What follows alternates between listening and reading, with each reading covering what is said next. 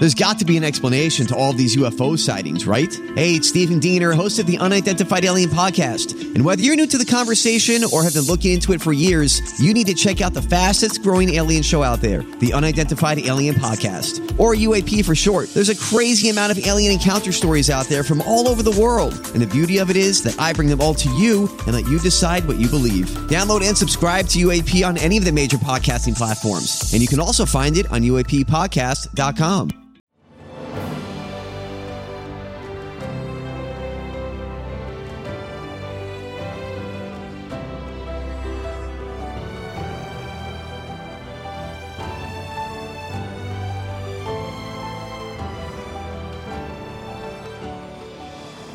Welcome to the newest episode of Beyond the Fame with Jason Fraley. I'm your host, Jason Fraley, picking the brains of the top filmmakers, musicians, and artists of our time. Since 1998, the Kennedy Center has honored the nation's best comedians with the annual Mark Twain Prize for American Humor.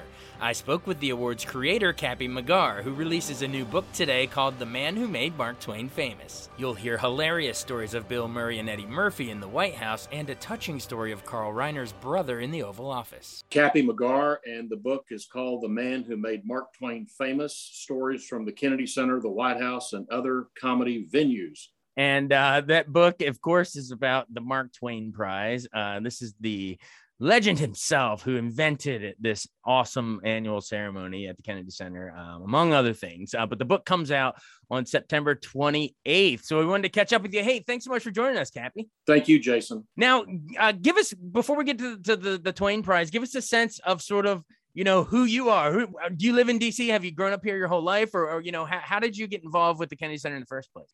Uh, President Carter appointed my mother-in-law Annette Strauss, who happened to be actually the first woman, first Jewish mayor of, uh, of Dallas, and uh, so she would take me to the Kennedy Center and take me to the Kennedy Center honors and the the all of the things and festivities of the Kennedy Center, and so that's how I got to be uh, interested in the Kennedy Center. And I was uh, very close with President uh, Clinton, and he was nice enough to appoint me to the Kennedy Center in the mid '90s and I'll also say that I am not the person who started the Mark Twain Prize. I am a co-creator. There, as as if any success, there's a lot of fathers and mothers who uh, who made the, the Mark Twain Prize uh, uh, successful. But it, it was an uphill road. It was difficult at the very beginning, but uh, it has been a, a spectacular thing for the Kennedy Center for sure. So, who are some of those co-creators that we should highlight so that they get their proper due here in this interview? well, the, uh, the, it really started in the in the White House. The uh, there, there's a guy named uh, John Schreiber and Mark Krantz and uh, Murray Horowitz, and they had lunch uh, with the uh, White House Social Secretary Ann Stock in the White House mess, and they wanted to do a comedy show at the White House. And she said, "Look, I'm I'm going to the Kennedy Center. the White House is really not set up for that." And so uh, Ann Stock took it to the Kennedy Center. And uh, I had done uh, a radio program and uh, and some stand-up comedy in college, and so the president of the Kennedy Center knew. It was actually it was during a board meeting in the Kennedy Center. So he said, "Look, can you come to this meeting early in, in the uh, in the morning to discuss this a new comedy show?" And at that time, Peter Kaminsky joined us, and he was a writer for uh, the National Lampoon. And later on, his brother, who had done some television shows and some comedy shows, Bob Kaminsky, joined uh, the team later. So that's really kind of how it started. Uh, uh, Larry Wilker, who was the president of Kennedy Center, uh, greenlit the show, and um, and that that's really how it got started. I love it, and there's been so many great folks honored over the years. Um, do you have any particular um memory? Because I, I, have a cool a couple anecdotes of you know off stage stuff behind the scenes you know at the white house and stuff questions i want to ask you here some highlights. But as before we get to that in terms of the actual ceremony do you have any memories of of when someone just i mean i'm sure everyone that walks in it's like oh my god i can't believe they're here. But do you have any of uh, particular favorites of the actual ceremony itself? You know i do. Uh there there's a wonderful uh, acceptance speech by Will Ferrell, and we had probably 15 or maybe maybe 20 ceramic uh, versions of the Mark Twain bust, which is a bronze bust, and it's quite heavy. And so he came out on stage as we announced the winner of the, you know, please welcome Will Ferrell, and he and he went to pick up the ceramic version of the Twain, and he accidentally dropped it, and it shattered into a thousand pieces. Oh no! I mean, he he put kind of all the pieces on the on the on the pedestal, and then put Mark Twain's broken head on top of the pedestal, and he goes, "I'm going to treasure this forever. I'm going to get it a, a, seat on the plane back. I'll, I'll never let anyone touch this ever again." I mean, it was it was really one of the funniest things, uh, you know. But I always remember uh, Jonathan Winters, uh, who was one of my favorite uh, comedians, and he um, he was at rehearsal and they gave him the X, the mark to sit on. And it was a closed rehearsal. There's probably I don't know ten or people, maybe a little bit more than that in the in the concert hall at the Kennedy Center, and he he started doing routines. He did every great routine ever. I mean, you know, the baseball routine. Uh, he just was wonderful. Jonathan Winters ad libs and and and the old routines. And the next night when he accepted the Twain, uh, he got very emotional and very appreciative, and uh, he ended up being funny at the end. But it was more a a, a gracious, uh, very emotional acceptance speech by by the brilliantly funny uh, Jonathan Winters. Wow, thanks for those stories. And I had no idea about the the the Twain Prize statue shattering there that time. You know, the the comedians try to have us in pieces, but that literally happened. Um, and I remember uh, speaking of the statue, one of my favorites of that I mean, at least that I was actually attending was was Bill Murray took it and, and handed the prize, uh, the stat little statuette out to the audience, and everyone passed it around. I mean, there's just so many great moments. But he um, did. I, I, I love the Bill Murray uh, uh Twain uh, he wrote me a very nice blurb for my book, and uh, he's he's truly a, an exceptional exceptional human being. Oh yeah, I think I think he took a baseball and threw it down the red carpet when we were covering it. Like you never know what he's gonna do, but yeah. Speaking of him, that's a good that's a good segue. I you know I know your book is going to have some cool um, anecdotes of things that happen behind the scenes in in preparation for these ceremonies. Um, so speaking of Bill Murray, didn't you um weren't you there or uh, seeing him putting? You know that he's a Caddyshack alum, so he actually had a a golf putter in the Oval Office. Explain. Well, uh, I met him at the uh, Four Seasons. That's where he was staying, and and uh, he said, "Hey, let's go up to the room and let, let me change clothes." So he he changed clothes and he put on this Cubs jacket because the Cubs were in the World Series. And if, if, if you probably know, uh, President Obama is a White Sox fan, and he goes, "Hey, listen, Cappy, is this appropriate?" I mean, I was in coat and tie. I mean, I looked so unbelievably uh, fancy; it was sickening. And and he goes, uh, "I said, Bill, you know, you're Bill Murray. You can wear whatever you want to the Oval Office. You can wear that Cubs jacket." So uh, the, the the White House had called me about a week before we I took him to the White House and said, "Would Bill do a uh, PSA ad for the Affordable Health Care Act or Obamacare?" And I said, "Let me ask him." So he said, "Well, sure." He said, "But I absolutely want to be ad lib. I don't want any scripts at all." So we were in the cabinet room waiting to meet the president. And this young kid comes in and says, uh, "Mr. Murray, here's your script." And Bill looked at me. He goes, Cappy, I said no script, and I turned to the to the to the aide and I said, uh, Bill Murray's not going to do a script. That was not the agreement. He'll ad lib. And they said, I said, I know the president, who's a great ad libber as well. So let's just ad lib. He said, okay, I'll be right back. So he came back and he goes, yeah, that's fine. So we walk in, uh, we do some uh, Twain stuff. The president, uh, we have a photo op with the Mark Twain Prize bronze statue. And, and then we get to the putting in the Oval Office. And that was a contest to talk about the Affordable Health Care Act. And so the Wade comes in, gives Bill a putter. President has his putter. And Bill, they put down paper cups in the Oval Office. And uh, Bill says, no, no, no, I'm not going to put in a, a, put in a paper cup. You, need to have the dean. Does anybody, you need to have a glass cup. So the president says, do we have a glass cup here at the in the in the Oval Office? And so they run back in and put a glass uh, cup in there. And so the president says, "Hey, Bill, what about a dollar a hole?" He says, "You're on." And so uh, Bill, Bill starts limping around, and the president says, uh, uh, "You okay?" Says, oh, you know, my hip or my leg or uh, is kind of hurting. He goes, uh, "Well, do you have insurance?" He said, "You don't know. you know, I don't have insurance." Well, and now Bill's putting in the ball, and it clinks. he gets the first one in. The president then putts.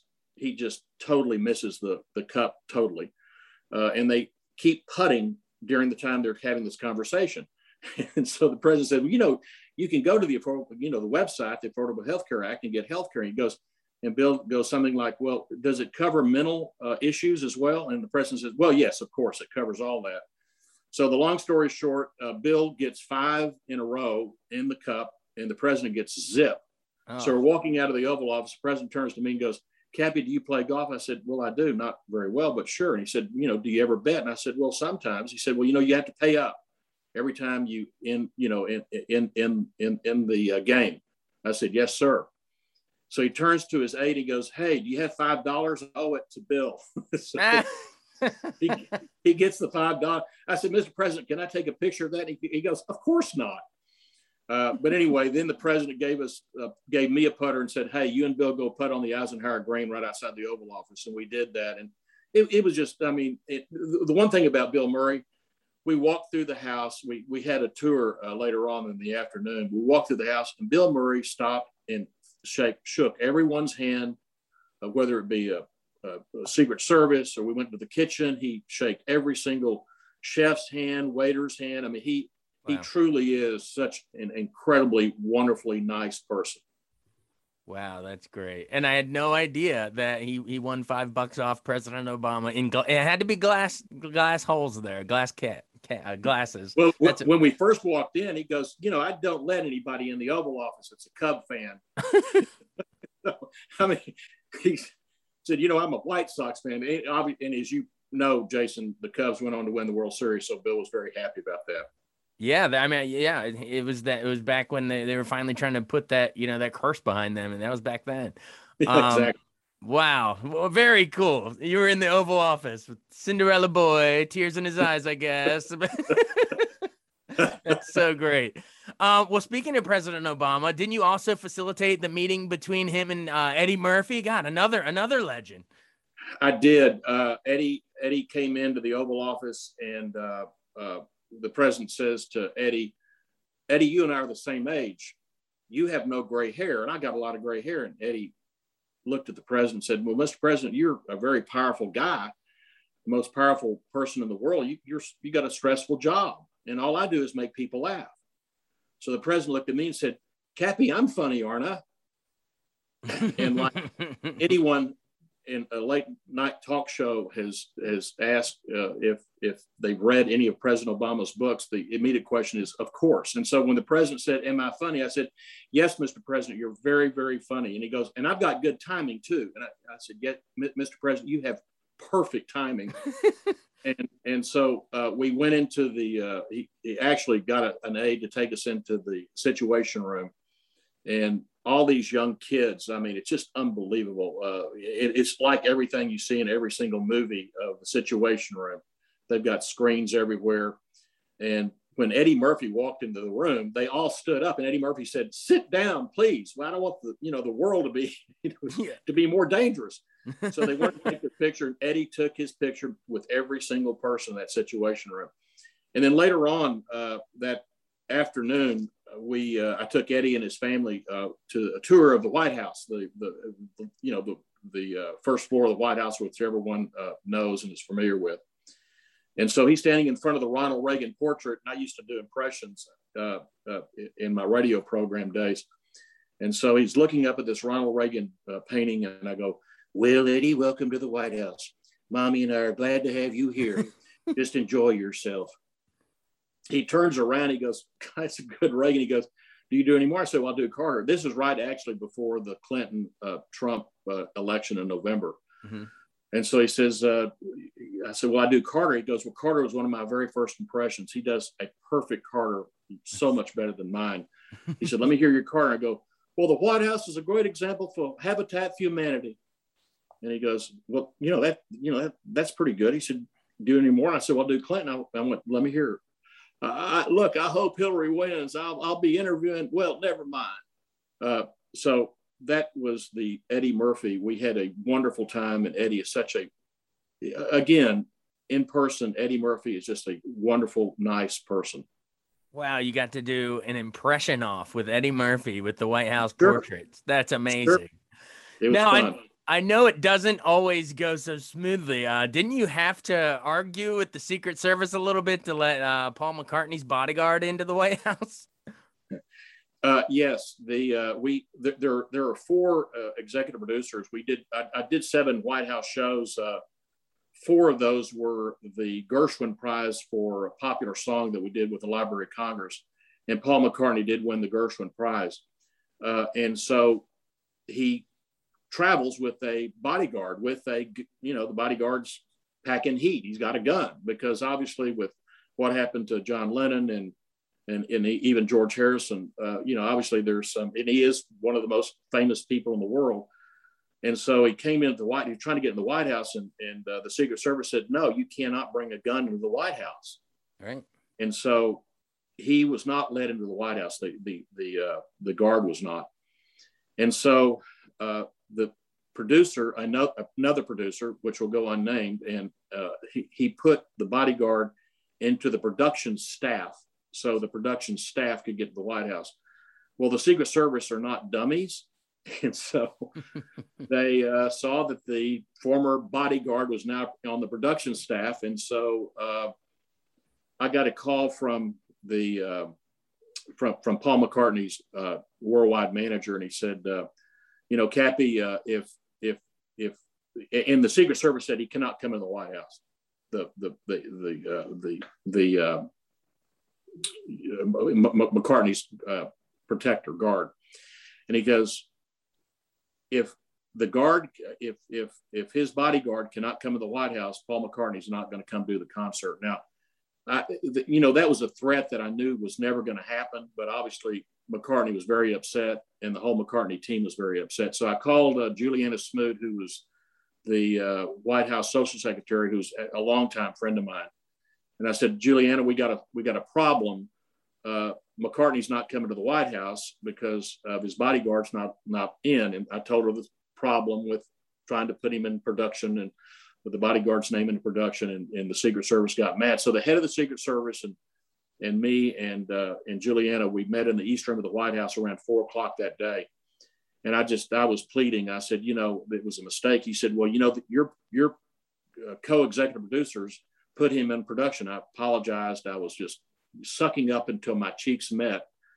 And uh, the McCart- M- McCartney's uh, uh, worldwide manager was right off to the side of this conversation. He said, "He said, Cappy, uh, well, we're going to let him in, but if he acts like a bodyguard, we will restrict him from every single uh, uh, building and institution or public public building in, in the in the country. And he went on and went on and went on about all the threats about the bodyguard if he acted like a bodyguard. And so I said, yes, if you just you know give us a chance, he he, he will come as a guest and he will not act as a bodyguard. And he goes, okay, I'm, I'm you know I'm taking you at your word. And so we finally finally it came on it came off without a, without a hitch. And obviously having paul mccartney and barack obama the two biggest you know uh, stars in, in the universe it was quite a show. I mean you know paul mccartney doing the nana nana nanas in the in the east room of the white house was was one of the great moments of uh, of of any of the shows i ever did at the white house. Oh you'll remember that one forever for sure well that's a great story. Thanks for sharing that. Um, and uh, you know, speaking of security, um, you know, sadly the the security around the U.S. Capitol is, you know, after after January 6th, that's a whole different ball game now. It's so, so, so tragic stuff, troubling in many ways. Um, but you had a good, a, a sort of a heartwarming story uh, with security at the U.S. Capitol regarding um, one of the security guards was talking about how Eddie Vedder saved his life. He was telling you that. Tell me that story.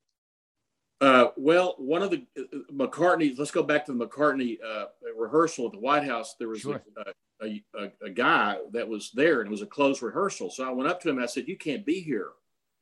And he goes, "Really?" I said, "Yeah, this is a closed rehearsal." He said, "Well, I'm with the Secret Service." I said, "I said, oh, okay. Well, you can stay here." Well, his name was Mike Lotus, and Mike and I got to actually become friends. And so uh, when we honored David Letterman. David Letterman, one of his very favorite uh, uh, musicians is is Eddie Vedder, uh, mm. Pearl Jam for those. Oh yeah, he, he's had Letterman's had Pearl Jam on on a bunch over the years, definitely. Absolutely, many times, and so uh, so so Mike Lotus calls me and says, "Hey, listen, I've got uh, uh Eddie and his wife Jill uh, for dinner the night before, so we went to Cafe Milano and we were having uh, we were having dinner, and and Mike says, "Listen, I've got a tour of the Capitol." They had just opened the very top of the Capitol, and I can't remember what you call it, but it's a, a, probably some a word that I can't pronounce. But so he said, the, ro- the rotunda or the no, it's the, the dome. Tholis, it's way up the very top of the dome. Okay. They had, they had been under construction for many many years, and they had just opened it up. And he said, "Listen, I've got a security guard that will take us up to the top of the Capitol now that's now that's open." And so we we all said, "Of course."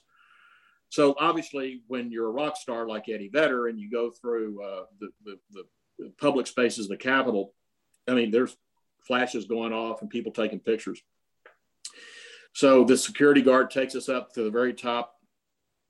We have all our pictures taken uh, with with Eddie and Jill and all of the all of the Vedder team. And the big security guard, I mean, he is big. He is a big, big man. I mean, he's probably six five or six six, and and I mean, he, he's huge show. I mean, he's a big guy. So he comes up to me, he says, Mr. McGarr, uh, I'd like to say something to Mr. Vedder." I said, Well, he's right here. And please, my name is Cappy and this is Eddie. And so he looks at he looks at Eddie and he goes, You know, I've had uh, I've been to 35 of your concerts, more than 35 of your concerts. I said, you know, it was a very difficult, I had a very difficult time in my life. And thank you for saving my life. Your music and your words helped me through a very, very difficult time. And I mean, I'm tearing up. Jill's tearing up. Eddie Vedder's tearing up. Eddie gives him a huge hug. He says, You know, you can come to every one of my concerts, as many as you want, and you come and come back to the green room. And he said, I really appreciate you giving me this, this tour and I appreciate your kind words. I mean, it was very, very moving.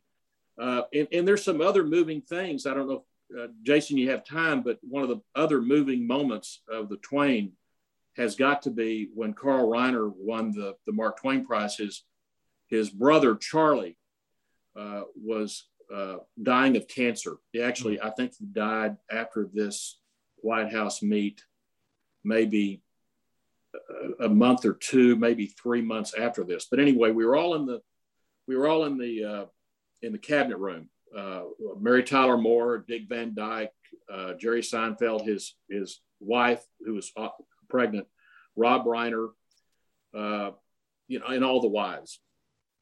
And we uh, so we went in, and Carl said, "Look, I'd like to." Charlie was in a wheelchair and had oxygen in his nose, and he goes, uh, "I'd like to, I'd like to." have Charlie go first because I don't know how long his energy is going to hold up. And I said, well, of course. And so the White House Social Secretary said, Cappy, you be there first, introduce the president. He's going to know most of the famous, all the famous people, but he's studied the list and, but just be there to help facilitate the introductions. I said, of course. So I went in first. Uh, president Clinton, I said hello. And Carl takes Charlie in his wheelchair. He obviously takes the plastic out of his nose. And I said, Mr. President, this is Charlie. And the president kind of put his hand on my shoulder and said, Cappy, you don't have to introduce me to Charlie Reiner. The President Clinton gets on his knees, grabs Charlie's hands, and says, I've had a lot of important people in the Oval Office before, but not near as important as you, Charlie. You were in that the invasion of Normandy Beach. And he went, and President Clinton had the details of what Charlie had done that day. Oh, Normandy. Said, wow. And at the beach in Normandy. And he said, You made America safe. He said, I just am so honored to meet you. I mean, uh, once again, we're all just in tears. Uh, but that's President Clinton. He just did it. I mean, he knew he did his homework, but he knew that he had somebody like Charlie Reiner coming into the Oval Office. It was, it was, it was incredible. It was wonderful. Uh, anyway, then we had, uh, then everybody kind of let. We had the photo op after everybody got their pictures made with the president, and I was carrying the bronze, which is a very big, heavy, as I mentioned to you, uh, of, the, of Mark Twain. And uh, I was on the president's right hand side. Uh, Carl was on his left hand side. And I give uh, the president uh, the bronze statue, and he looks at it and he goes, wow, I, you know, I, I really wish Mark Twain was alive today. Ulysses S. Grant was dying of throat cancer, and he had Twain in his office and said, "You know, I want you to write my memoir." He said, "I'm I'm I'm gonna I'm dying, and I, I I'm broke." I'm paraphrasing, obviously. so he said, "I'd like to, uh, you know, I'd like for you to write it." And Twain said, "No, Mr. President, I want you to write your memoir in longhand, and I'll come and edit it." It actually became a bestseller. President Grant, of course, died of cancer, and his family was well taken care of. And so when the New York Times reviewed President Clinton's book. President Clinton, incidentally, wrote his. He said, "I'm going to do the same thing that uh, Twain said to Grant." He said, "Up." He wrote it. He wrote it in longhand. So the New York Times, when they were giving a review of the uh, a review of the of the book, said there's two of the best presidential memoirs in history: Ulysses S. Grant and Bill Clinton. And I just know Clinton obviously was having a big smile in the reference to in his reference to Twain. Wow, that is I had no idea that Twain himself was editing Grant's biography. That's yeah. wow. Yeah. The history you've been around and then the stories that have come with that and then Carl Reiner's brother with who I didn't even know his brother, you know, was in the D-Day invasion and and then the gosh, wow. What what what great stories. Um well that's why you got to read the book folks. There's it's packed with them, right? So um but real quick, um, while we have you on here, I know our listeners, you know, every year we we highlight the Mark Twain Prize, and you know, sa- sadly with with COVID, I guess we haven't had one since Dave Chappelle in 2019, which which was hilarious, by the way. Um, Thank you. But uh, God, love Chappelle. But um, who? How does the decision process go into cho- choosing who's going to get it? Because obviously, there's obviously they have to be living. Obviously, I assume they have to be an American humor, so that might rule out some. I don't know, maybe like a Jim Carrey or some Canadian or something. But um who who coming up next? Do you? I know I know you don't know spoilers, but who do you think is in let's say the short list the conversation of people who, who haven't got it because for me i mean mel brooks before he passes we gotta or jerry seinfeld what he he was actually on the red carpet at the kennedy center and told me to my face he said i don't know what i got to do to get that prize or hey, Chris Chris Rock, we got Melissa McCarthy, Jon Stewart. There's so many, but Adam Sandler, you know, who who who who on your list is like, wow, we got to get them in there. Uh, Jason, uh, just one correction that you made. We we unfortunately uh, when we uh, uh, uh, gave announced that we were giving the prize to George Carlin, he passed away actually a week later of a heart oh. attack. And so we did honor him posthumously, which which was a wonderful, wonderful night at the Kennedy Center. But your list is, I mean, there is a list of, of potential Twain recipients. And uh, the, the, the, the, chairman of the Kennedy Center, David Rubenstein, uh, the president, uh, Deborah Rutter, myself, uh, come up with that list. There's others in, that work at the Kennedy Center. Uh, there's a guy by the name of Matthew Weiner who does a terrific job, uh, you know, getting the list together for all of us. And then the executive committee approves the the honoree. But your your list is is my list is really really pr- pretty much everybody's list. Uh, yeah. Mel Brooks has turned us down three times. Uh, oh, so you hope- have offered it to him? I have offered it to him at the white whale that that got away, and I'm not talking about Herman Melville Prize. uh, it, it's it's you know why, why on earth would he turn you down? Just like a selfless it, thing, or doesn't want the attention? Because he's he's come to the Kennedy Center and done a. I saw him. He did like a Blazing Saddle screening a couple years ago. He did, and and Deborah Rutter, and I will always be so appreciative of, of Deborah, who's the president of the Kennedy Center, calls me and says hey Cappy, would you like to have dinner with Mel Brooks? And I went, well, yeah, well, uh, yeah. and, and, so I'm, I'm at a, a, dinner in Washington the week before I was coming to back to Washington to have dinner with Mel Brooks. And I see David Rubenstein, and David said, "Hey, listen, let's get together. When are you coming back up next?" I said, "Well, I'm coming back up. I think it was a Thursday. I can't remember." And he said, "Well, why are you coming up?" And I said, "Well, because I'm gonna I'm gonna have dinner with Mel Brooks, and Mel Brooks is gonna you know talk about the blaze, making of Blazing Saddles after everyone sees it. And he goes, Well, I, would like to come. I said, Well, David, I, I know the chairman, so I'll have to ask him if you can come. So, anyway, David and I are like kids in a candy store waiting for Mel Brooks, and uh, Deborah Rutter comes, you know, just very lackadaisically coming along and said, Hey, let's go to the green room." In Mel Brooks's contract, he had he wanted egg salad sandwiches, di- uh, uh, a diet coke, not real coke, real Lay's potato chips, and a bag of Oreo cookies. That was, I think, in his contract. And so the four of us are having dinner with Mel Brooks in the green room and Mel Brooks comes in. I mean, Jason, I have met some, you know, great people, funny people, but for some reason, I just love Mel Brooks, and I was a touch intimidated by him.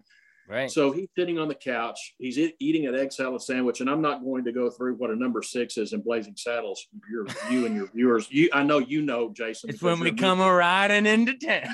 That's right. That's exactly right. And I said, you know, Mel, we we've asked you uh, two or three times to take the the Mark Twain Prize, and you've turned us down every time. And he said, yeah, yeah, I know, and I I, I, I kind of need to think about that. And I said, well, why don't we do the music of Mel Brooks?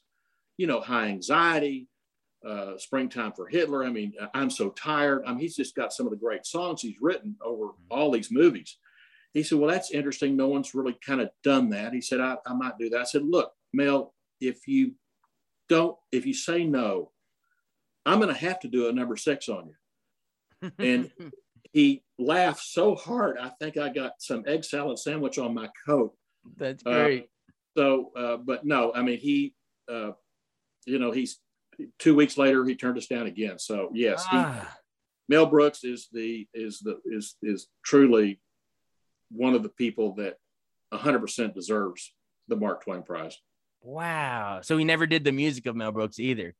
No, we didn't. Wow. Obviously, uh, he's 95 in, uh, this last summer. And that's why so, I'm. That's why I keep saying. I mean, Chris Rock and Jerry Seinfeld, Melissa McCarthy, they're at the top of the list for me too. But but in terms of trying to get it in while he's still alive, man, Mel Brooks, we got. Come on, we got to convince him. I, would love to. We've tried every. We actually got Carl Reiner to ask him one time. We got. Uh, wow. Elaine Wynn. Uh, Did he say why he turned it down? Just, no, just he doesn't want the attention, never, or I never uh, got an explanation of, of why he said no. But look, Jason, I got to meet Mel Brooks, so you know whether he takes the Mark you. Twain Prize or not, you know I'm okay. Maybe he has some old hacks to grind against Mark Twain. I, no, I have no clues. Um, all right. Well, then, if that's the case, I didn't realize he turned it down. Well, then I'm gonna put my chips in on on Jerry next. If you can get Seinfeld or Chris Rock, that that's my touchstones of my youth, man. So go go there you go. Or Steve Carell. There's so many. There's so many. There there there are there are so many. Uh, Chris Rock, obviously, uh, Jerry Seinfeld. Uh, you know, it was you know, it's it's. Is Jim Carrey not eligible because he's Canadian, or is he no, no citizenship? No, no, no. He's definitely on the list. It's for okay. you know obviously American humor, and he's lived his whole you know pretty much all of his movies are and had great impact on America, and he's uh, he comes from a long list of, of really funny and fun uh, comedians. awesome. Well, there, there you go. That's some of my feedback. Take it for what you wish. But um, man, there's so many great ones you've honored over the years. Um, do you have the list in front of you just for posterity, or if not, I can, I can, I can just paste it into the article or something.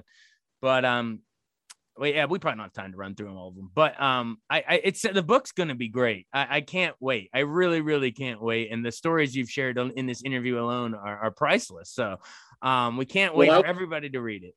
So I was very, thank you very much, Jason, and uh, for, for that. I, I got very lucky. Uh, Mark Ulriksen, who is the, uh, who's done over 50 New Yorker magazine covers, did the cover of my book with Mark Twain and me, a caricature of Mark Twain and me.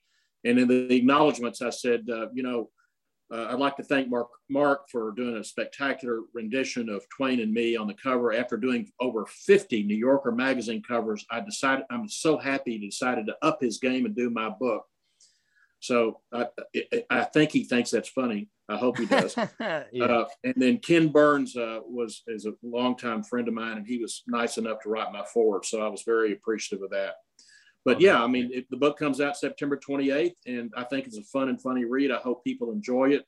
It goes through every single Twain ceremony, and including the White House shows and kind of the back scene uh, stuff of all the the Twain and the uh, in, in in the White House and Uh, taking all these people in the Oval Office. It's it's it's it's been quite a ride. Thanks so much for joining us on Beyond the Fame with Jason Fraley. Remember to hit the subscribe button and give us a five star rating if you like what you hear. We'll see you next time.